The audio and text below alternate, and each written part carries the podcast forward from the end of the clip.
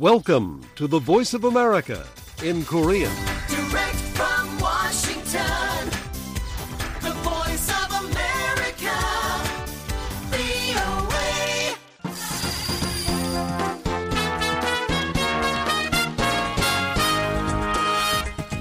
여러분 안녕하십니까? 여기는 미국의 수도 워싱턴에서 보내드리는 VOA 방송입니다.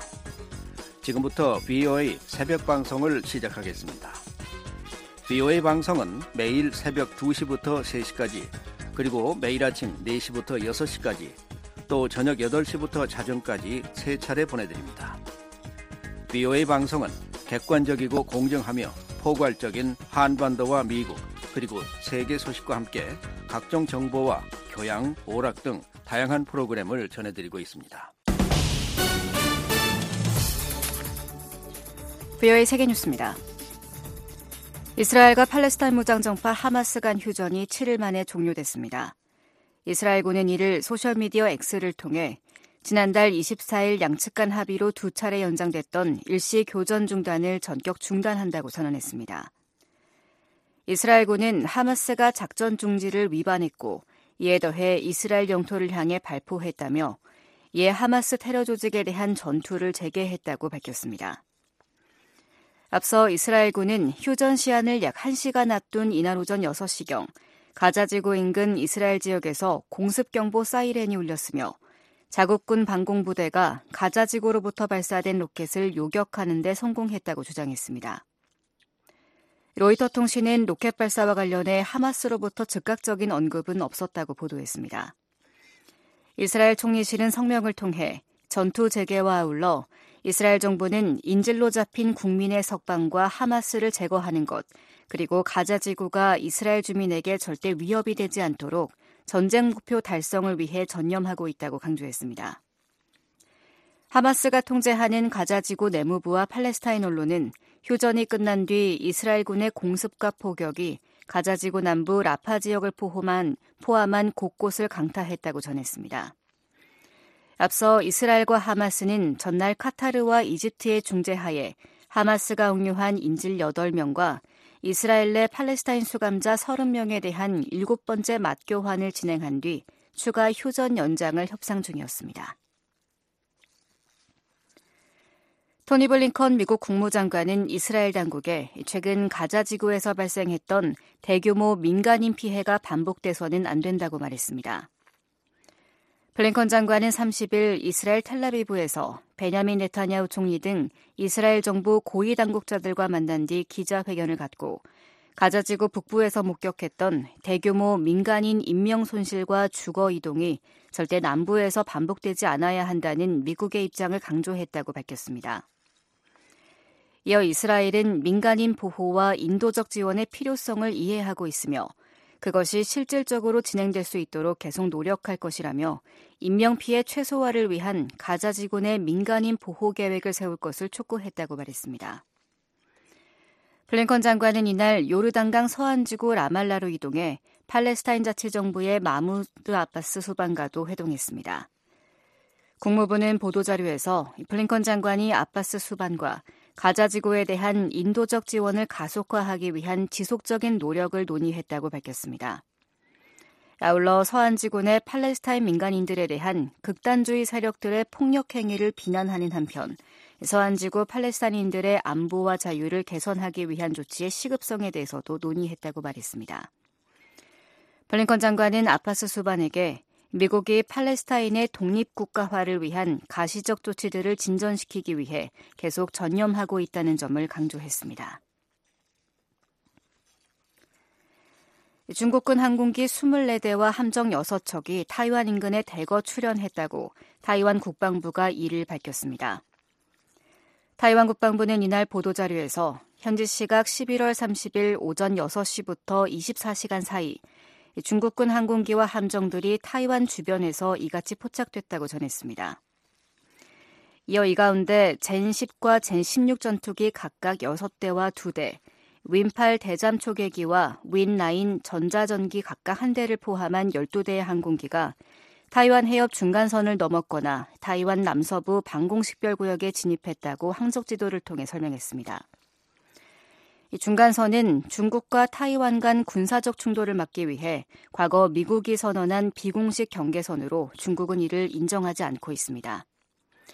타이완군은 상황을 주시하는 한편 공군기와 함정, 지상발사 미사일 체계에 대응을 지시했다고 타이완 국방부는 밝혔습니다.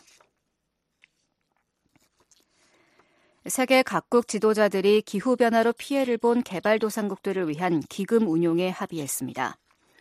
유엔은 30일 보도자료를 통해 아랍에미레이트 UAE 두바이에서 이날 개막한 유엔 기후변화 협약 제28자 당사국 총회에서 각국 대표단이 이 같은 내용의 기후 손실과 피해 기금 운용에 합의했다고 밝혔습니다. 당사국 총회 의장국인 UAE는 이 기금에 1억 달러를 제공하겠다는 의사를 밝힌 것으로 알려졌으며 독일과 미국, 일본도 제공 의사를 밝힌 것으로 알려졌습니다. 세계뉴스 김지훈이었습니다.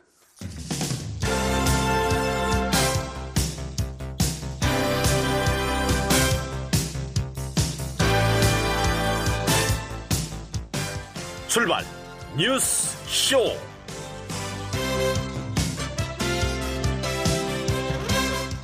여러분 안녕하십니까? 12월 2일 토요일 새벽 VOA 출발 뉴스 쇼 시작하겠습니다. 진행의 도성문입니다. 먼저 이 시간 주요 소식입니다. 미국 정부가 북한의 군사정찰 위성 발사에 대한 대응 조치로 북한 국적자 8명과 기관 한 곳을 전격 제재했습니다. 한국 정부가 북한의 군사정찰 위성 발사에 대응해 위성 개발 등에 관련한 북한 사람들에 대한 독자 제재를 발표했습니다. 북한이 유엔 안보리를 선전도구로 이용하고 있다고 유엔 주재 미국 대표부가 비판했습니다. 오늘 북한은 모든 지역 대체로 흐리고 오전부터 밤 사이에 평안 남도와 황해도에는 5mm 미만의 비나 눈이 내리겠고 평강은 오전부터 눈 내리고 장진과 자강도, 양강도 지역은 오후에 1에서 3cm 정도의 눈이 내리겠습니다. 최저 기온은 영하 19도에서 영하 2도, 낮 최고는 영하 7도에서 영상 8도 사이입니다. 동해상 앞바다 물결은 0.5에서 2m, 서해 앞바다는 1에서 2m로 일겠습니다. 첫 소식입니다. 미국 정부가 북한의 군사정찰 위성 발사에 대한 대응 조치로 북한 국적자 8명과 기관 한 곳을 전격 제재했습니다. 북한의 무기를 거래하고 해외에서 북한의 위장 회사를 운영해온 개인 등이 대거 제재 명단에 포함됐습니다. 함자 기자가 보도합니다. 재무부 해외자산통제실이 북한 개인과 기관에 대한 제재를 단행했습니다. 해외자산통제실은 30일 보도자료를 통해 해외 파트너와 협력해 북한의 대량 살상 무기 프로그램을 지원하는 수익 창출 활동과 미사일 관련 기술 조달 등 제재 회피를 용이하게 하는 해외의 북한 대표 8명을 제재했다고 밝혔습니다. 이어 이번 조치는 지난 11월 21일 북한이 주장하는 군사 정찰 위성 발사에 대한 대응이라며 북한의 수익 창출과 물자 조달, 정보 수집 역량을 저해하고 대량 살상 무기 프로그램 개발과 북한의 불법 무기 및 관련 물자 수출을 막기 위한 미국과 해외 파트너의 다각적인 노력을 보여준다고 설명했습니다. 이날 제재 조치는 한국과 일본, 호주 등 4개국이 공동으로 시행하는 방식으로 발표됐습니다. 먼저 제재 명단에 오른 북한 국적자 중 무기 거래에 관여한 혐의를 받는 인물은 대북 제재 대상 기업 청송연합의 이란 테헤란 주재원 강경일과 리성일, 중국 베이징 주재원 강평국입니다. 해외자산통제실은 북한 정찰총국이 통제하는 청송연합은 해상 군용 선박과 무기 생산을 전문으로 하는 기업이라며 이란의 방위 산업체의 기술과 무기를 공급해왔다고 지적했습니다. 또한 북한이 국영기업, 은행과 관련된 대리인, 개인을 통해 국제 금융체계에 접근해 불법적인 금융활동을 계속하고 있다며 러시아 블라디보스토크 소재 조선무역은행의 수석 대표 서명과 조선통일개발은행의 러시아 주재원 최은혁, 고려상업은행의 중국 주재원 장명철 등에 대한 제재 사실을 밝혔습니다. 이들은 위장 회사를 이용한 네트워크를 구축해 북한의 대량 살상 무기와 탄도미사일 프로그램, 재래식 무기 조달을 위한 자금을 이체했다고 해외 자산 통제실은 지적했습니다. 그 밖에 해외 자산 통제실은 북한 노동자의 해외 파견에 관여한 최성철과 임성순도 제재 대상에 올랐다고 확인했습니다. 이들은 유엔과 미국의 제재 대상 기관인 만수대 해외 프로젝트 그룹의 위장 회사의 대표로 활동한 혐의를 받고 있습니다. 이날 기관으로 유일하게 제재 대상으로 지정된 곳은 북한 해킹 조직 킴수키입니다. 해외 자산 통제실은 킴수키가 유엔과 미국의 제재 대상인 정찰총국 산하 기관으로 주로 spear phishing을 사용해 유럽과 일본, 러시아, 한국, 미국 등의 정부와 연구기관, 학술기관, 언론 종사자 등을 표적으로 삼았다고 밝혔습니다. 이번 결정에 따라 북한 국적자 8명과 김숙희와 연계된 미국 내 자산은 동결되며 미국인 등이 이들과 거래하는 행위도 금지됩니다. 미국 정부가 의미하는 미국인에는 시민권자와 영주권자는 물론 미국에 거주하는 외국인과 외국 기업도 포함됩니다. 브라이언 넬슨 재무부 테러 금융범죄 담당 차관은 보도자료에서 오늘 미국, 호주, 일본, 한국의 조치는 북한의 불법적이고 불안정한 활동에 맞서기 위한 우리의 공동 의지를 반영한다고 밝혔습니다. 그러면서 해외 노동자와 자금 세탁업자, 사이버 스파이, 불법 자금 조달에 대한 북한의 활용은 계속해서 국제안보와 영내 우리의 동맹을 위협한다고 지적했습니다. 한편 토니 블링컨 국무장관도 이날 성명을 통해 미국은 오늘 러시아와 중국, 이란, 그 외 다른 나라에 주재하고 있는 북한인 8명과 북한 기관 한 곳을 제재했다며 이는 군사 정찰 위성이라고 주장하는 북한의 지난 11월 21일 불법 발사에 대응하기 위한 것이라고 말했습니다. 그러면서 당시 발사가 여러 유엔 안보리 결의에 위배되는 탄도미사일 기술을 사용했고 직접적으로 영내와 세계 안보를 훼손했다고 덧붙였습니다. 또한 한국과 일본, 호주를 포함한 4개국이 최초로 공동으로 제재 지정을 한 사실을 언급하며 미국의 제재 지정은 불법 조달과 수익 창출, 악의적인 사이버 활동, 무기 확산 등 다양한 활동을 대상으로 한다고 강조했습니다. 이어 미국은 북한의 불법 활동을 지원하는 행위자를 계속 추적하고 동맹 파트너와 협력해 북한의 불안정한 미사일과 대량 살상 무기 프로그램을 발전시키는 자금을 차단할 것이라고 덧붙였습니다. 미국 정부의 대북 제재 조치는 올해 들어 11번째입니다. 또한 이틀 연속 북한을 겨냥한 조치를 내놓은 것이기도 합니다. 앞서 해외 자산 통제실은 29일 북한 해커들이 해킹 범죄 수익금을 세탁하는 데 사용한 것으로 알려진 가상화폐 믹스 업체 신바드를 제재했습니다. 뷰이 뉴스 함지합니다. 한국 정부도 북한의 군사정찰 위성 발사에 대응해 위성 개발 등에 관련한 북한 사람들에 대한 독자 제재를 발표했습니다. 서울에서 김한용 기자가 보도합니다. 한국 정부는 북한의 군사정찰 위성 3차 발사에 대응해 위성 개발과 물자 조달, 탄도미사일 연구와 개발 등에 관여한 북한인 11명에게 독자 제재를 가했습니다. 한국 외교부는 1일 보도자료를 통해 안보를 위협하는 소위 군사정찰위성 발사를 포함한 북한의 불법 활동에 적극 대응해 나갈 것이라며 이같이 발표했습니다. 제재 대상엔 북한의 지난달 21일 군사정찰위성 만리경 1호와 이를 탑재한 운반 로켓 천리마 1형 발사를 주도한 국가항공우주기술총국 부국장인 리철주와 소속 인사 김인범, 고관영, 최명수 등 4명이 포함됐습니다. 또 룡성 기계연합기업소 지배인 강선이 제재 목록에 올랐습니다. 용성 기계연합기업소는 북한 굴지의 기계 제작업체로 군수산업 연관성이 제기되어 온 곳입니다. 한국 정부는 이들이 위성 개발과 관련 물자 조달, 무기 개발 등에 관여했다고 명시했습니다. 또 탄도미사일 연구와 개발, 운용에 참여한 김용환 727 연구소장과 최일환, 최명철 군수공업부 보부장, 그리고 김춘교 인민군 중장, 최병환 태성기계종합공장 지배인, 진수남 주 러시아 북한 대사관 무역 서기관도 제재 대상에 들어갔습니다. 미사일 연구개발 기관으로 알려진 727 연구소는 그간 북한 매체 등에 거의 이름이 등장한 적이 없습니다. 진수남은 신규남이라는 이름도 사용하는 인물로 북한 국영보험회사인 조선민족보험총회사를 대리해 활동한 이력이 있으며 유럽연합 제재 명단에 올라 있습니다.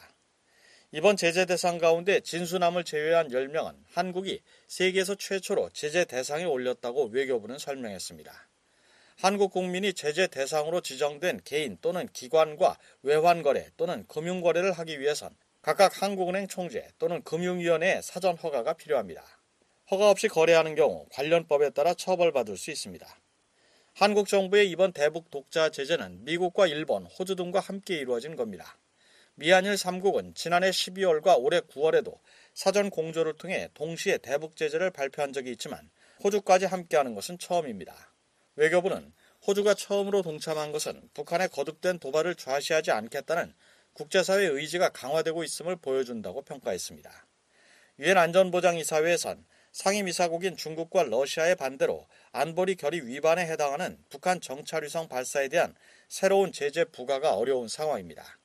한국 정부는 그러나 이런 우방국의 중첩적 독자 체제로 제재망을 촘촘히 하는 것으로 나름대로 효과를 낼 수 있다고 보고 있습니다. 서울에서 VOA 뉴스 김환용입니다. 북한이 유엔 안보리를 선전도구로 이용하고 있다고 유엔 주재 미국 대표부가 비판했습니다. 북한의 불법 무기 추구가 영내 안보를 위협한다는 점도 지적했습니다. 김진혜 기자가 보도합니다. 유엔 주재 미국 대표부가 30일 군사 정찰 위성 발사의 정당성을 강변한 북한 김여정 노동당 부부장의 주장을 일축했습니다. 유엔 주재 미국 대표부의 네이트 에반스 대변인은 이날 김 부부장 담화와 관련한 VOA 논평 요청에 그런 것들은 정당 방위가 아니다라고 답변했습니다. 이어 이웃 국가들과 그 너머를 위협하는 것은 바로 북한의 불법적인 대량 살상 무기와 탄도미사일 추구라고 지적했습니다. 그러면서 북한이 외교에 나설 것을 거듭 촉구했습니다. 에반스 대변인은 또 북한의 수사로 판단컨대 북한이 안보리 회의에 참석하는 것은 안보리를 약화시키고 안보리를 자신의 선전을 퍼뜨리는 플랫폼으로 이용하려는 것이 분명하다고 지적했습니다. 이어 유엔 사무총장과 대부분의 안보리 이사국들이 확인했듯 북한의 행동들은 여러 안보리 결의에 명백히 위배된다고 말했습니다. 앞서 북한 김정은 국무위원장의 동생인 김여정 노동당 부부장은 30일 북한 관영 조선중앙통신을 통해 낸 담화에서 유엔 안보리가 미국과 그 추종 세력들에 의해 주권 국가들의 자주권이 난폭하게 유린되고 극도의 이중 기준이 파렴치하게 적용되며 부정의와 강권이 난무하는 무법천지로 변질되고 있다고 주장했습니다. 김 부부장은 북한의 정찰 위성 발사와 관련해 지난 27일 소집된 유엔 안보리 회의를 비판하고 한반도에 핵 항공모함과 핵 잠수함 등 미국의 전략 자산을 전개한 것에 반발했습니다. 또 앞에서는 대화 타령을 늘어놓고 뒤에서는 군사력을 휘두르는 것이 미국이 선호하는 힘을 통한 평화라면 대화에도 대결에도 다 같이 준비되어야 하며 특히 대결에 더 철저히 준비돼야 한다는 것이 우리의 일관한 대미 입장이라고 주장했습니다.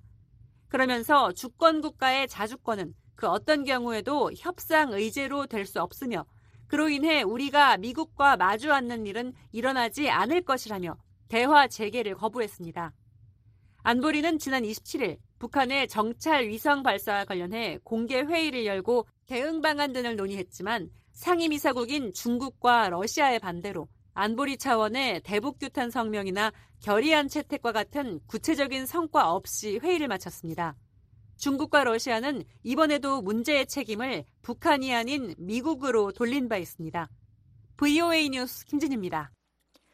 자주권을 강조한 김여정 북한 노동당 부부장의 담화는 바이든 행정부와 비핵화 협상을 할 의사가 없다는 북한의 기존 입장을 다시 확인한 것이라고 전문가들이 분석했습니다.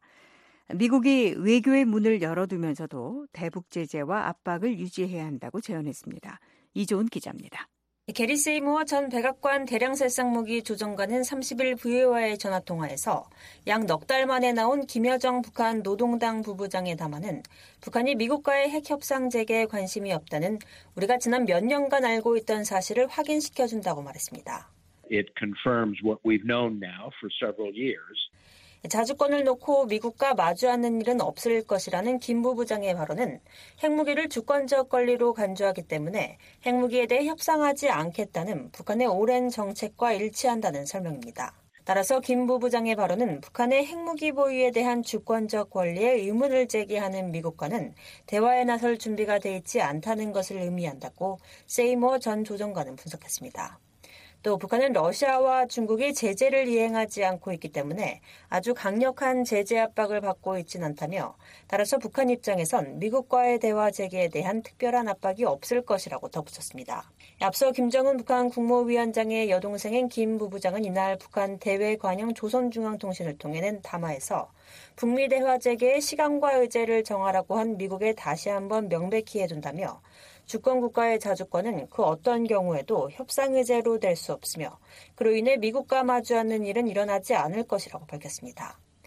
김 부 부장의 담화는 지난 27일 유엔 안전보장이사회가 북한의 군사정찰 위성 발사 문제를 논의한 데 대한 비판 차원에서 나온 것으로 지난 7월 17일 이후 넉 달여 만입니다. 백악관 국가안보회의 아시아 선임국장을 지낸 빅터차 전략국제문제연구소 한국석자도 김 부부장의 이번 담화는 새로운 것이 없다며 조만간 대화 가능성은 없다는 비관론을 강화하는 입장을 되풀이하는 것일 뿐이라고 말했습니다. I don't really say, I don't think they say anything new. 차석자는 이어 물론 북한의 목표는 미국으로부터 핵무기 보유국으로 인정받는 것이라며 하지만 미국이 그렇게 하는 일은 없을 것이라고 말했습니다. 최근 북한이 군사정찰 위성을 발사한 가운데 나온 김 부부장의 이번 담화는 북한이 자주권의 영역인 핵과 탄도미사일은 물론 위성 개발도 지속할 것이라는 입장을 밝힌 것이라는 분석도 있습니다. 브루스 벡톨 엔젤로 주립대 교수는 김 부부장의 담화는 미국이 북한의 위성을 발사할 수 없다고 말했는데 우리의 주권을 침해하고 있다는 주장을 하는 것이라고 말했습니다. You have told us that we can't launch satellites. You're infringing on our sovereignty. That kind of thing. 이어 북한은 핵은 물론 위성 프로그램과 탄도미사일 프로그램을 계속 개발할 것이라며 관련 개발에 러시아로부터 추가적인 도움을 받을 것이라고 내다봤습니다. 실제로 김 부부장은 이번 담화에서 주권적 권리에 속하는 모든 것을 키워나가기 위한 우리의 노력은 계속될 것이며 공화국은 모든 유엔 성원국이 향유하는 주권적 권리들을 앞으로도 계속 당당히 제한 없이 행사해 나갈 것이라고 주장했습니다. 조셉 디트라니 전 육자회담 미국 측 차석 대표는 김 부부장의 이번 담화를 전제 조건 없는 대화를 제안해온 미국의 조건부 대화 의사가 있음을 시사한 것으로 분석했습니다. You know, I think we know clearly that uh, North Korea would want a relationship with the United States. And 디트라니 전 차석 대표는 북한이 미국과의 관계를 원하고 핵 보유국으로 인정받기를 원한다는 것을 우리는 분명히 알고 있다고 말했습니다.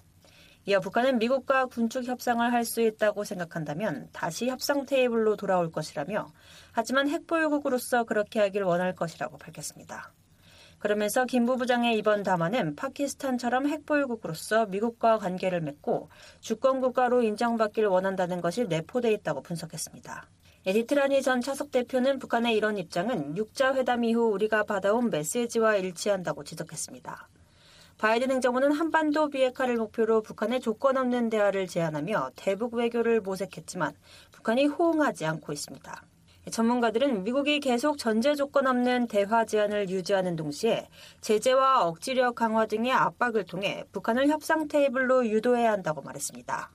차석자는 미국이 더 이상 할 수 있는 건 별로 없다며 조건 없는 회담 제의가 할 수 있는 최대치일 것이라고 말했습니다. I, I don't think there's much more that the U.S. can do. I mean, 특히 비핵화 목표를 수정해 군축 대화를 하는 회담의 대가를 미국이 지불해선 안 된다고 밝혔습니다. 그러면서 중국이 북한 문제에서 어느 정도의 역할을 하는 것이 절실하다고 본다며 중국은 군사기술 이전을 대가로 한 북러 군수품 거래 증가를 반길 리가 없기 때문이라고 밝혔습니다.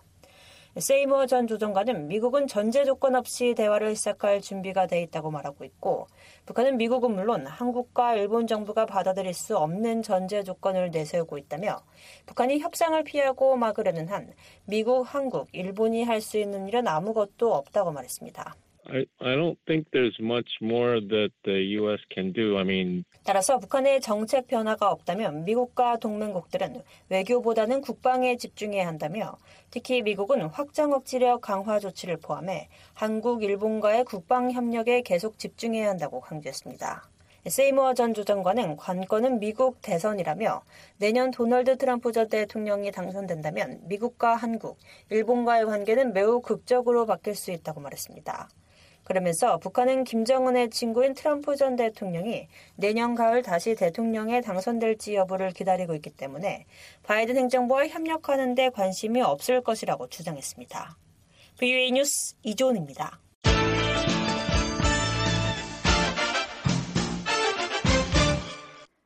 북한의 9.19 남북 군사 합의 사실상 파기와 이에 대한 한국의 상응 조치가 긴장으로 이어질 가능성이 있다고 커티스 스캐퍼로티 전 주한미군 사령관이 전망했습니다. 중동과 우크라이나 전쟁으로 인해 북한이 더 공격적으로 행동할 가능성도 제기했습니다. 조은정 기자가 보도합니다. 커티스 스캐퍼로티 전 주한미군 사령관은 30일 9.19 군사 합의를 둘러싼 최근 남북의 움직임들이 합의 발효 이후 보지 못한 수준의 긴장을 불러올 것이라고 말했습니다. 육군 대장으로 2013년부터 2016년까지 주한미군 사령관 겸 한미연합사령관, 유엔사 사령관을 지낸 스케퍼루티 전 사령관은 미 전략국제문제연구소 CSIS 주최 온라인 대담에서 이같이 밝혔습니다. What I think we're going to see is the, the North Koreans have already put in 10 posts. They brought in uh, recoilless rifles, which is a heavier weapon. 스케퍼로티 전 사령관은 북한은 이미 감시 초소를 복원했고 무반동총 같은 중화기를 배치했으며 비무장지대 내 경계를 다시 서기 시작했고 한국도 비무장지대 내 병력 재배치를 고려하고 있다고 밝혔다고 말했습니다. 이어 양측 간 거리가 매우 가까워지고 있다며 그곳에 어느 정도 긴장이 조성될 가능성이 더 커졌다고 말했습니다. 스케퍼르티 전 사령관은 9.19 군사합의 비행금지 구역 설정으로 비무장지대 DMZ를 따라 한국의 정찰 감시 역량이 떨어졌을 것이라면서도 비무장지대 주변에 배치했던 북한의 중화기를 뒤로 물리게 하는 효과도 있었다고 말했습니다. 또 9.19 군사합의 이전에는 DMZ와 북방 한계선 NLL 주변에서 작은 교전들이 종종 일어났고 그 교전들은 아주 쉽게 더 큰 일로 번질 수 있었다고 말했습니다.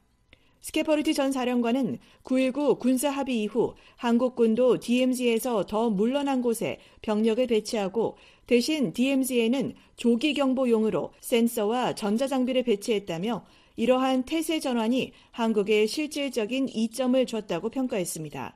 그러면서 한국이 상황에 대한 반응을 균형 있게 유지하길 바란다고 말했습니다. 앞서 지난 20일에 한국 정부는 북한의 군사 정찰 위성 발사에 따른 대응 조치로 9.19 군사합의 일부 조항의 효력을 정지시켰고 이에 북한은 23일 사실상 군사합의 전면 파기를 선언했습니다. 한국 군 당국은 27일 북한군이 9.19 남북 군사합의에 따라 파괴한 비무장지대 DMZ 내 감시초소 GP에 병력과 장비를 다시 투입하고 감시소를 설치 중인 것으로 드러났다며 군 감시 장비로 촬영한 사진을 공개했습니다. 김명수 합참의장은 27일 북한군 조치에 대한 대응 차원에서 한국군 GP 재가동 가능성을 시사했습니다. 한편 스케퍼르티 전 사령관은 현재 국제 정세로 인해 북한이 더 공격적인 행동에 나설 수 있다고 경고했습니다.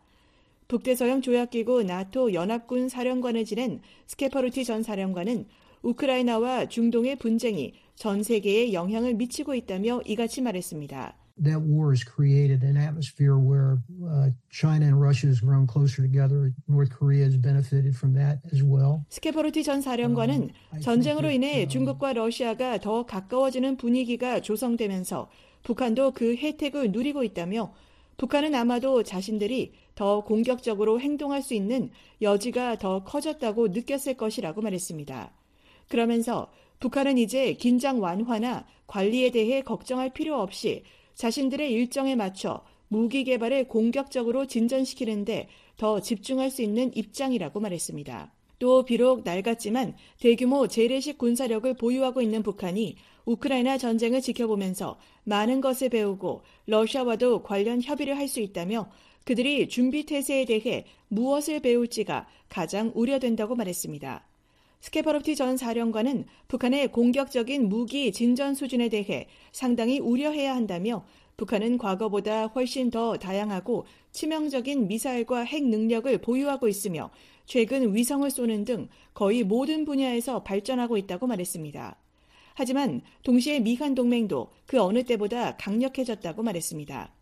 스캐퍼로티 전 사령관은 동맹 70주년을 맞은 올해 열린 미한 정상회담에서 워싱턴 선언을 발표하고 캠프 데이비드에서 미한일 정상회의를 개최한 사실을 상기했습니다. 그러면서 워싱턴 선언과 관련해 양국이 계속해서 진전을 내야 한다고 말했습니다. We need to make sure that we're acting with a sense of urgency on, on what we agreed to in the Washington Declaration. You know, that was, I, I really applaud that 스캐퍼로티 전 사령관은 워싱턴 선언에서 합의한 내용을 긴박감을 가지고 실천에 옮겨야 한다며 그 선언을 높이 평가하지만 실제로 억지 효과를 높이고 효력을 확인하며 동맹의 준비 태세를 강화하기 위해서는 많은 행동이 필요하다고 말했습니다. 이 밖에 미한 동맹 간 지휘 통제부 간 통신과 데이터 전송을 개선하고 한국의 방공과 미사일 방어를 더욱 강화해야 한다고 말했습니다. 또 미한일 3국 군사 협력과 관련해서는 통신과 정보 교환, 데이터 교환을 통해 북한의 위협으로부터 삼국을 방어할 수 있는 체계를 구축하는 것이 다음 단계라고 밝혔습니다. 한편 이날 토론에 참석한 빅터차 CSIS 한국 석좌는 러시아가 북한의 정찰 위성 기술을 지원했다면 이는 빙산의 일각일 것이라며 러시아의 대북 군사 기술 지원은 미국의 정책적인 딜레마를 제기한다고 말했습니다. 특히 미국이 대북, 대러 추가 제재를 통해 협력을 막을 수는 없을 것이며 북한이 러시아 군사 기술을 받는 것을 막기 위해 북한의 인센티브를 제공하는 것은 대북 제재의 근간을 흔드는 일이 될 것이라고 말했습니다. 중국과의 협력과 관련해선 아시아 태평양 경제 협력체 APEC 회의를 계기로 열린 미중 정상회담에서 북한 문제 논의에 진전이 없었다고 지적했습니다. I don't get a clear sense from the administration in conversations that I've had post APEC summit that like this was you know I don't even know if this was a topic I'm sure it was a topic of discussion. APEC 정상회담 이후 바이든 정부와 내가 나눈 대화에서 북한 문제에 진전이 있었다는 신호를 받지 못했다고 말했습니다. 미중 군사 협력, 펜타닐, 인공지능 AI에 대한 진전이 조금 있었을 뿐이라는 것입니다. 차석자는 북러 기술 협력을 끊는 유일한 방법은 중국과의 협력뿐인 것 같다면서도 중국의 호응 여부는 여전히 회의적이라고 말했습니다. 수미테리 전 백악관 국가안보회의 NSC 보좌관도 이날 토론에서 북러 군사 협력에 대해 매우 우려되는 발전이라고 말했습니다. I think that's also very concerning development because, you know, they are going to they have enhanced cooperation, right? They're going to provide signals intelligence. 테리 전 보좌관은 그들이 협력을 강화해 러시아가 북한의 신호 정보, 정보 원천, 분석, 민감한 기술 등을 제공할 것이고 이 모든 것이 북한의 위성과 미사일 프로그램 고도화를 가속화하는 데 도움이 될 것이라고 지적했습니다. 또 현재 유엔 안전보장 이사회는 완전히 무너졌다며 중국과 러시아는 북한에 대한 어떤 종류의 징벌적 조치도 지지할 의사가 없다고 말했습니다. BOA 뉴스 조은정입니다. 김정은 북한 국무위원장이 정찰 위성 촬영 영상을 활용한 이른바 항공절 기념 행보에 나섰습니다. 발사에 성공한 첫 정찰 위성을 놓고 대내외 선전전 수위를 한층 높이는 양상입니다. 서울에서 김한용 기자가 보도합니다.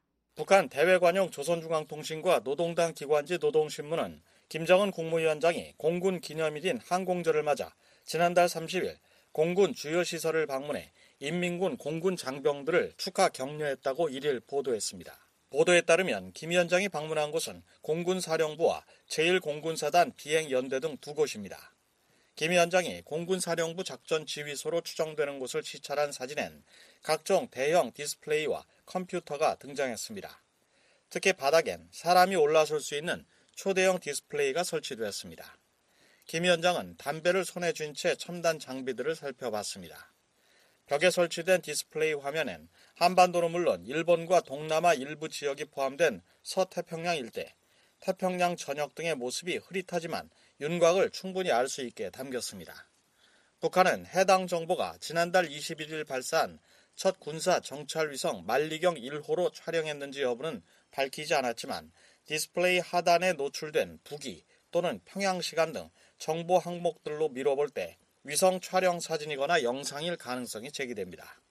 한국 민간 연구기관인 아산정책연구원 양욱 박사는 북한의 정찰 위성 선전전이 강화되는 양상이라고 평가했습니다. 기본적으로 북한 입장에서는 정찰 위성 자체가 해상도라는 문제를 떠나서 스스로 타격 대상을 확인을 하고 표적을 선정할 수 있는 그런 역량을 가진 것이기 때문에 이를 거의 모든 기회에서 최대한 이렇게 강조하려고 할 겁니다. 북한은 정찰 위성을 발사해 궤도에 올려놓은 뒤 연일 미 본토와 한반도 그리고 미국령 괌과 하와이 등의 주요 시설과 군사기지를 촬영했다고 관영 매체 보도를 통해 주장해왔고 위성 사진은 공개하지 않았습니다. 민간 연구기관인 한국국가안보포럼 신종우 사무국장은 김 위원장이 이번 행보가 공군과 위성 촬영 이미지를 결합해 자신들의 강화된 공격 능력을 과시하려는 의도라고 분석했습니다. 북한이 최근 촬영된 위성 사진과 연계해서 북한군 공군이 한국을 폭격하는 그런 전술을 토의한 것처럼 보여준 거는 이번에 간접적 위협 선전을 좀 하고 있는 것으로 보여집니다. 조선중앙통신은 또 김 위원장이 공군 사령부가 지휘체계 정보화, 현대화를 높은 수준에서 실현한 데 대해 평가했다고 밝혀 공군이 현대화된 지휘 통제 체계를 운영하고 있다는 점을 내세웠습니다. 김 위원장은 이 자리에서 닭 아래도 사상을 재우면 바위를 깰 수 있다는 것이 우리 당의 힘에 대한 논리이고 정의이며 철학이라며 아무리 적이 기술적 우세를 자랑해도 우리 비행사들의 정치 사상적 우월성을 압도할 수 없다고 지켜세웠습니다. 그러면서 적들의 그 어떤 군사적 도발이나 위협에도 즉시적으로 강력히 대응할 수 있게 공군의 경상적인 전투 동원 태세와 전쟁 수행 능력을 만반으로 제고하는 데서 나서는 작전 전술적 방침들을 제시했다고 조선중앙통신은 전했습니다. 김 위원장은 또한 딸 주혜를 데리고 제1공군사단 비행연대를 축하 방문해 감시소에서 비행사들의 시위 비행을 참관했습니다. 비행엔 북한이 보유한 전투기들 가운데 그나마 최신형인 미그 29 등이 동원됐습니다. 한국 정부 산하 국책 연구기관인 통일연구원 조한범 박사는 노동신문의 경우 김 위원장이 이번 현지 시찰을 사진들과 함께 4개 면에 걸쳐 대대적으로 보도할 만큼 정찰 위성과 공군력 강화를 대민 선전 소재로 활용했다고 말했습니다. 전문가들은 북한이 미한 연합군에 비해 자신들이 가장 취약한 공군력을 현대화, 정보화로 포장해 과장 선전하고 있다고 보고 있습니다. 양옥 박사는 그러나 김 위원장이 공군력 강화를 직접 지시한 만큼 최근 밀착을 강화하고 있는 러시아와의 협력을 통해 이를 중점 사업으로 추진하려 할 것이라고 말했습니다. 북한 입장에서 북러 협력에서 가장 현실적인 대안을 얻어낼 수 있는 게 항공과 우주 분야이기 때문에 아마 내년에는 새로운 대안들이 나올 거고요. 결국 김정은의 말은 실현이 돼야 되기 때문에 추후에 공군력 강화의 방향을 암시하는 것일 수도 있다고 볼 수 있겠습니다. 한편 노동신문은 일면에 김 위원장과 같은 가죽 롱코트에 선글라스를 착용하고 아버지보다 앞에 서서 제1공군사단 비행연대 시위 비행을 관람하는 김주의 사진을 실었습니다. 또 아버지와 함께 공군 주요 지휘관들의 영접을 받는 모습의 사진도 공개했습니다. 김주혜는 지난해 11월 대륙간 탄도미사일 화성 17형 시험 발사 현장에 김 위원장과 동행하며 처음으로 공개석상의 모습을 드러낸 이후 주로 군 관련 행사에 등장해 왔습니다. 조한범 박사는 김주의 행보와 북한 매체들의 보도 태도로 미루어 사실상 후계 수업을 받고 있는 것으로 보인다고 말했습니다. 김정은의 후계 시절에도 현지 지도에서 저렇게 부각된 적이 없습니다. 조심스럽게 따라다니는 정도였지 저렇게 기념사진 중앙에 항상 찍히거나 군 수뇌부의 극진한 예우를 받거나 현지 지도의 모습을 옆에서 유심히 바라보거나 하는 그런 측면을 본다 그러면 후계 수업 중에서 가장 강도 높은 후계 수업이고요. 한국 전문가들 사이에선 그러나 김주혜가 후계자로 결정됐다고 보기엔 아직 이르고 미래 세대 안전을 담보하는 상징으로서 정치적으로 활용되고 있다는 견해들도 나옵니다. 서울에서 VOA 뉴스 김환용입니다. 북한과 러시아의 군사 협력을 방치해서는 안 된다고 미국 민주당의 제리 코널리 하원 의원이 말했습니다. 북한 무기가 러시아의 우크라이나 전쟁에 사용되는 것을 막을 단호한 조치가 필요하다고 강조했습니다. 이은경 기자가 전해드립니다. 미 하원 코리아 코커스 공동의장인 민주당의 제리 코널리 의원은 29일 러시아의 불법적인 우크라이나 전쟁에 대한 김정은의 물질적 지원은 세계 평화를 위협하는 두 악의적 행위자 간의 위험한 파트너십을 의미할 것이라고 말했습니다. 코널리 의원은 자신이 대표 발의한 북러 협력 제재 법안이 29일 하원 외교위를 통과한 것과 관련해 VOA에 이같이 밝히며 우리는 이 불순한 파트너십을 방치할 수 없다고 밝혔습니다. 그러면서 북한 무기가 우크라이나 국민에 대한 푸틴의 유혈 전쟁에 사용되는 것을 막기 위해 미국이 단호한 조치를 취해야 할 때라고 강조했습니다. 이어 이 중요한 법안이 하원 외교위원회를 통과해 기쁘다며 하원 본회의 심의를 고대하고 있다고 말했습니다. 앞서 하원 외교위는 이날 전체 회의에서 북러 협력 제재 법안을 만장일치로 가결했습니다. 코널리 의원은 이날 회의에서 북러 군사 협력에 대한 미국의 대응에는 어떤 모호함도 없어야 한다고 강조했습니다. 코널리 의원은 권위주의가 우크라이나를 비롯한 그 어느 곳에서도 희망과 민주주의의 불꽃을 꺼트릴 수 없도록 해야 한다고 말했습니다. 코널리 의원은 코리아 코커스 공동의장인 공화당의 조 윌슨 의원과 함께 지난 9월 이 법안을 초당적으로 발의했습니다. 법안에는 러시아의 우크라이나 전쟁에 사용될 무기 등 북한의 군수품 지원에 연루된 모든 개인과 기관 그리고 관련 거래에 관여한 해외 금융기관을 제재하도록 하는 조항이 담겼습니다. 이날 가결된 최종안에는 특히 북한의 우주, 핵, 탄도미사일 프로그램에 대한 러시아의 경제적 기술적 지원에도 제재를 부과하도록 하는 새로운 조항이 포함됐습니다. 북한 김정은 국무위원장과 블라디미르 푸틴 러시아 대통령은 지난 9월 러시아 보스토치니 우주기지에서 4년 9개월 만에 정상회담을 갖고 양국 간 군사협력 의지를 밝혔습니다. 지난 10월 존 커비 백악관 NSC 전략 소통 조정관은 북한이 컨테이너 1000개 분량의 군사 장비와 탄약을 러시아에 제공했다며 9월 7일과 8일 북한 라진항에 적재된 300여 개 분량의 해상 운송 컨테이너가 촬영된 위성 사진을 공개했습니다. 북한과 러시아는 무기 거래와 군사 협력 가능성을 부인하고 있습니다. 북한은 지난 10월 유엔 총회 제1위원회 회의에서 우리는 북한과 러시아의 무기 거래 의혹에 대한 미국의 주장을 단호히 거부한다고 밝혔습니다. 드미트리 페스코프 크렘린궁 대변인은 지난 10월 북러 무기 거래 의혹과 관련해 원칙적으로 모두 근거가 없고 구체적인 내용이 없다고 주장한 바 있습니다. BOA 뉴스 이은경입니다. 북한 일가족의 일상적 삶을 통해 북한의 인권 상황이 얼마나 열악한지를 보여주는 책이 체코어로 번역 출간됐습니다. 유럽에서 고개를 드는 신전체주의의 위험을 경고하는데 도움이 될 것으로 기대한다고 번역을 맡은 체코 교수가 말했습니다. 김영권 기자가 보도합니다. 1347년 개교해 유럽에서 가장 오래된 대학 가운데 하나인 체코의 명문 찰스 대학교에서 30일 북한 주민들의 열악한 삶을 그린 책 가려진 세계를 넘어 체코어판 출판 기념회가 열렸습니다. 영국에서는 탈북민 출신 인권운동가 박지원 씨와 한국 출신 최설인 작가가 지난 2019년부터 프랑스어와 중국어, 한국어, 영어 등 4개 국어로 출간한 이 책의 체코어 제목은 북한에서의 나의 삶입니다. 찰스 대학교에서 2002년부터 한국학을 가르치는 토머스 호락 교수가 번역했습니다. 호락 교수는 이날 BOA와의 전화 통화에서 한국인 동료로부터 책을 소개받아 읽은 뒤 큰 감명을 받아 바로 번역을 결심했다고 말했습니다. 오늘 유럽 사람으로 읽으면 이렇게 그 거의 충격이 될 정도로 그러니까 뭐 공판 생활이라든가 아니면 그 뭐 국민에 대한 억압 아니면 그 부자유 그런 거 많이 와닿았죠. 제가 뭐 그러니까 7, 80년대 그 체코슬로바키아 사회주의라의 체코슬로바키아에서 살았는데 그래서 어떤 거는 그냥 그 뭐 데자비처럼 감정적으로 약간 그러니까 떠올리고 싶지 않은 과거가 그때가 떠올랐습니다. 근데 제 거는 뭐 북한처럼 그렇게 심한 수준은 아니었죠. 이날 출판 기념회엔 얀 피셔 전 체코 총리와 홍영기 체코 주재 한국 대사, 체코 주재 핀란드 대사 등 프라하의 여러 나라 외교관들이 참석했습니다.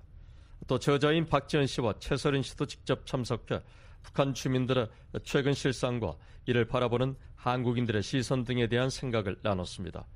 박 씨는 VOA에 프라하의 많은 매체가 인터뷰를 요청해 바쁜 하루를 보냈다며 북한 주민들에게 체코는 친숙한 나라라고 말했습니다.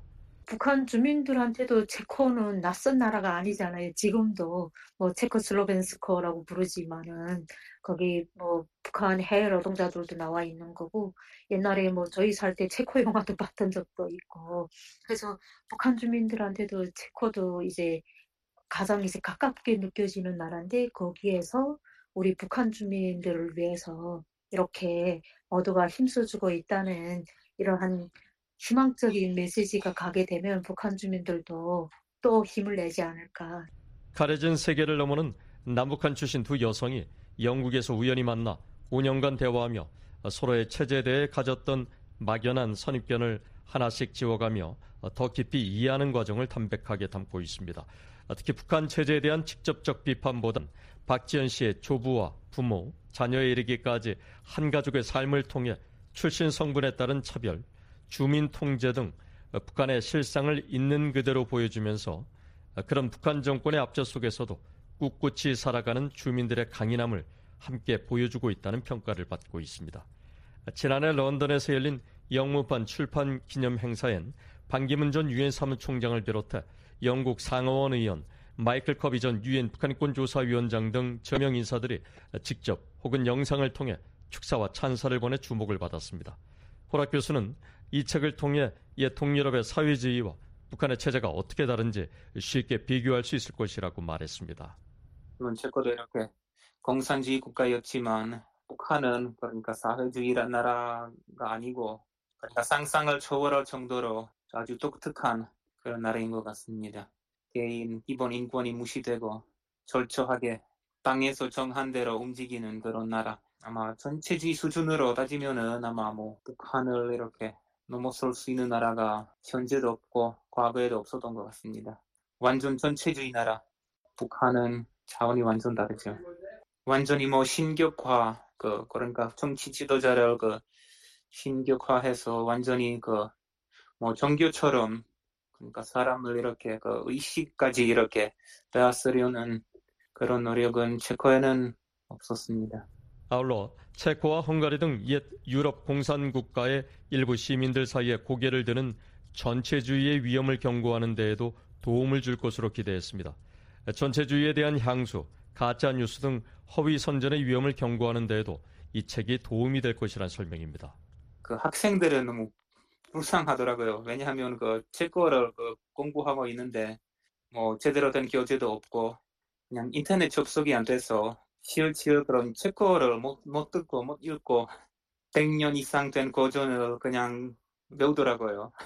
그러니까 우수한 인재들이 이렇게 그 자기 꿈도 실현, 실현하지 못하고 그냥 그 땅에서 지시하는 대로 다들 움직여야 되는 거예요.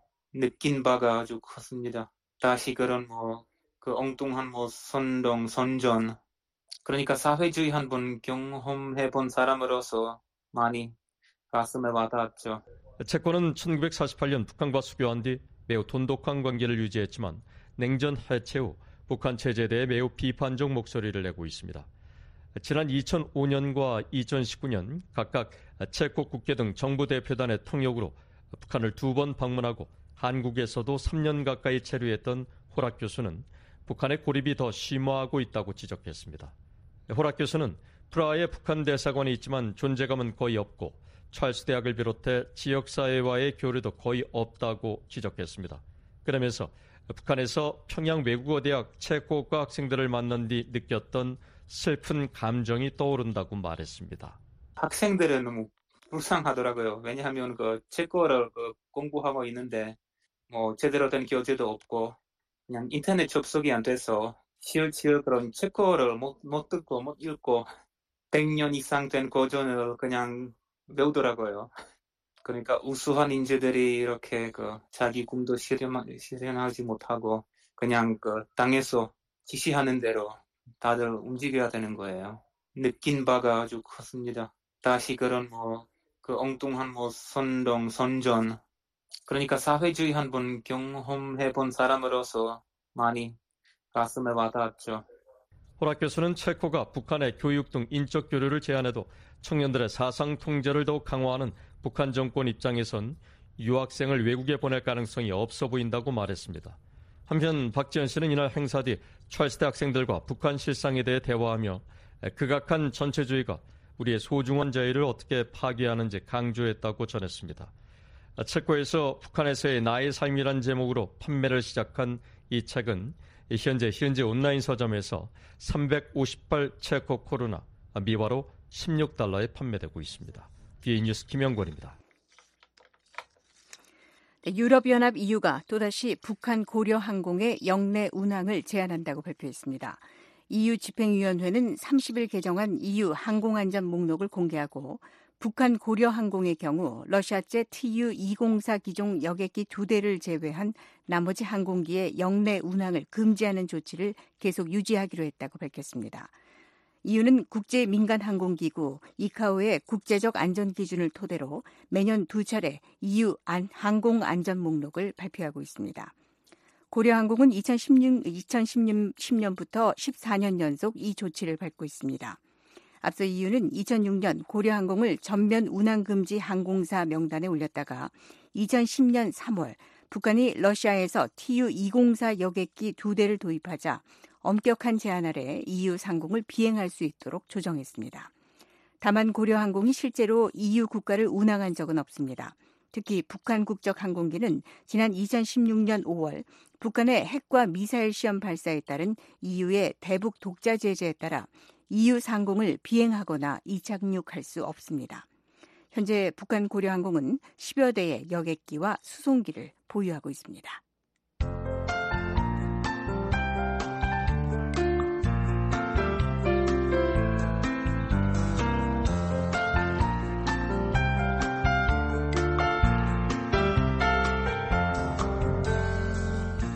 한국기상청이 제공하는 북한 지역의 자세한 날씨입니다.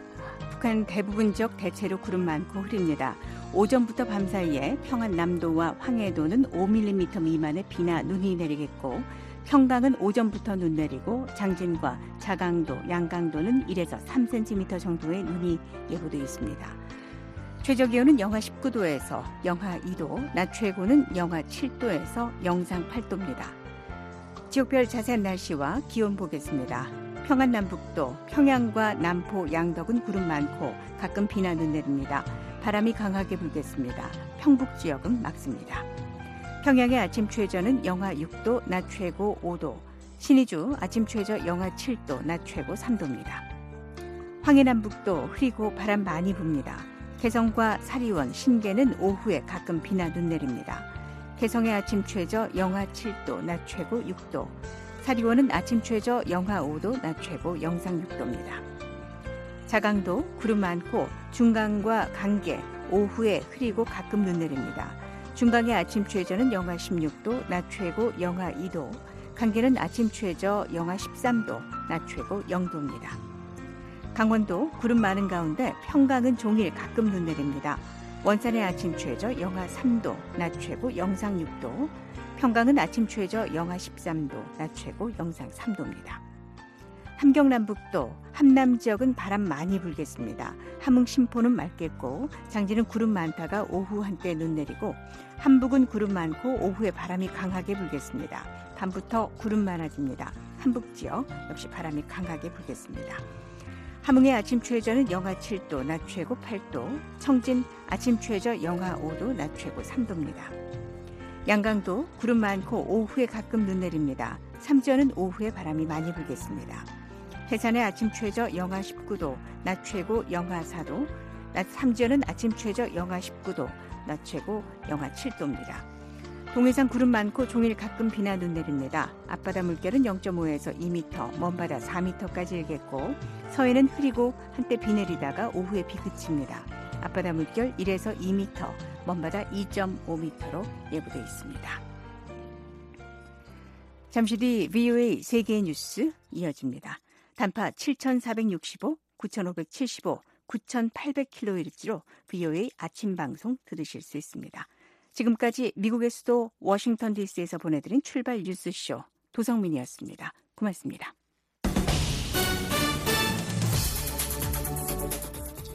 VOA 세계뉴스입니다. 이스라엘과 팔레스타인 무장정파 하마스 간 휴전이 7일 만에 종료됐습니다. 이스라엘군은 이를 소셜미디어 X를 통해 지난달 24일 양측 간 합의로 두 차례 연장됐던 일시 교전 중단을 전격 중단한다고 선언했습니다.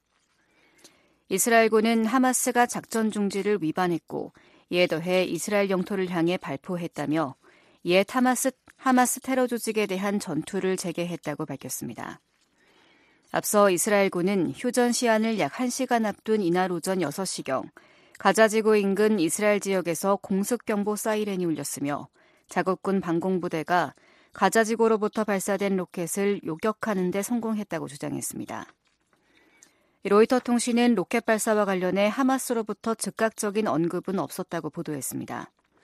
이스라엘 총리실은 성명을 통해 전투 재개와 아울러 이스라엘 정부는 인질로 잡힌 국민의 석방과 하마스 제거, 그리고 가자 지구가 이스라엘 주민에게 절대 위협이 되지 않도록 전쟁 목표 달성을 위해 전념하고 있다고 강조했습니다.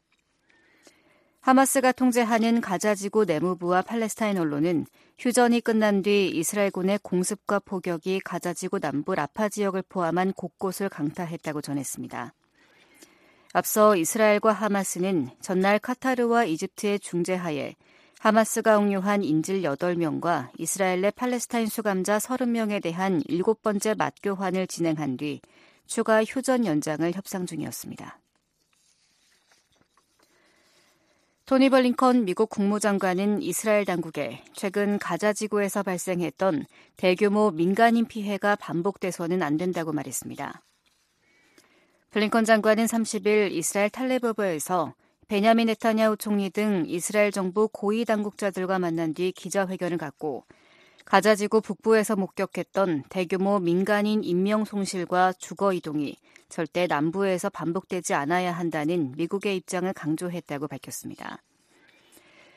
이어 이스라엘은 민간인 보호와 인도적 지원의 필요성을 이해하고 있고 그것이 실질적으로 진행될 수 있도록 계속 노력할 것이라며 인명피해 최소화를 위한 가자 지구 내 민간인 보호 계획을 세울 것을 촉구했습니다. 블링컨 장관은 이날 요르단강 서안지구 라말라로 이동해 팔레스타인 자치정부의 마무스 아바스 수반과도 회동했습니다. 국무부는 보도자료에서 블링컨 장관이 아바스 수반과 가자 지구에 대한 인도적 지원을 가속화하기 위한 지속적인 노력을 논의했다고 밝혔습니다. 아울러 내 팔레스타인 민간인들에 대한 극단주의 세력들의 폭력 행위를 비난하는 한편 서한지구 팔레스타인들의 안보와 자유를 개선하기 위한 조치의 시급성에 대해서도 논의했다고 말했습니다. 플링컨 장관은 아파스 수반에게 미국이 팔레스타인의 독립국가화를 위한 가시적 조치들을 진전시키기 위해 계속 전념하고 있다는 점을 강조했습니다. 중국군 항공기 24대와 함정 6척이 타이완 인근에 대거 출현했다고 타이완 국방부가 이를 밝혔습니다. 타이완 국방부는 이날 보도자료에서 현지 시각 11월 30일 오전 6시부터 24시간 사이 중국군 항공기와 함정들이 타이완 주변에서 이같이 포착됐다고 전했습니다. 이어 이 가운데 젠10과 젠16 전투기 각각 6대와 2대, 윈8 대잠 초계기와 윈9 전자전기 각각 1대를 포함한 12대의 항공기가 타이완 해협 중간선을 넘거나 타이완 남서부 방공식별구역에 진입했다고 항적 지도를 통해 설명했습니다. 타이완 해협 중간선은 중국과 타이완 간 군사적 충돌을 막기 위해 과거 미국이 선언한 비공식 경계선으로 중국은 이를 인정하지 않고 있습니다. 타이완군은 상황을 조시하는 한편 공군기와 함정, 지상발사 미사일 체계에 대응을 지시했다고 타이완 국방부는 밝혔습니다. 세계 각국 지도자들이 기후변화로 피해를 본 개발도상국들을 위한 기금 운용에 합의했습니다. 유엔은 11월 30일 보도자료를 통해 아랍에미레이트 연합 UAE 두바이에서 이날 개막한 유엔 기후변화 협약 제28차 당사국 총회에서 각국 대표단이 이 같은 내용의 기후 손실과 피해 기금 운용에 합의했다고 밝혔습니다. 의장국인 UAE는 이 기금에 1억 달러를 제공하겠다는 의사를 밝힌 것으로 알려졌습니다. 또 독일과 미국, 일본도 제공 의사를 밝힌 것으로 알려졌습니다. 사이먼 스틸 유엔 기구 유엔 기후 변화 협약 사무총장은 기금의 공식 출범이 이번 당사국 총회 첫날 이뤄진 주요 성과라고 평가하면서 모든 정부와 협상 대표들은 이 기세를 활용해 두바이에서 야심찬 결과를 내놔야 한다고 말했습니다. 이 기금은 출범 첫 4년 동안 세계은행의 주도로 운영될 예정입니다. 세계뉴스 김지훈입니다. 지금까지 여러분께서는 VOA 새벽 방송을 들으셨습니다. VOA 새벽 방송은 매일 새벽 2시부터 3시까지 중파 1566kHz로 들으실 수 있습니다. 그리고 매일 오전 4시부터 6시까지 2시간 동안 전해드리는 VOA 아침 방송은 단파 7465, 9575, 9800kHz로 보내드리고 있습니다. 또 매일 저녁 8시부터 자정까지 4시간 동안 보내드리는 저녁 방송은 중파 1188kHz로 들으실 수 있습니다. 또 저녁 방송 중 밤 9시부터 10시까지는 단파 7465, 9490, 11570kHz로 밤 10시부터 12시까지는 단파 9800, 9985, 11570kHz로도 들으실 수 있습니다. 함께 해주신 여러분 감사합니다. 다음 방송 시간까지 안녕히 계십시오.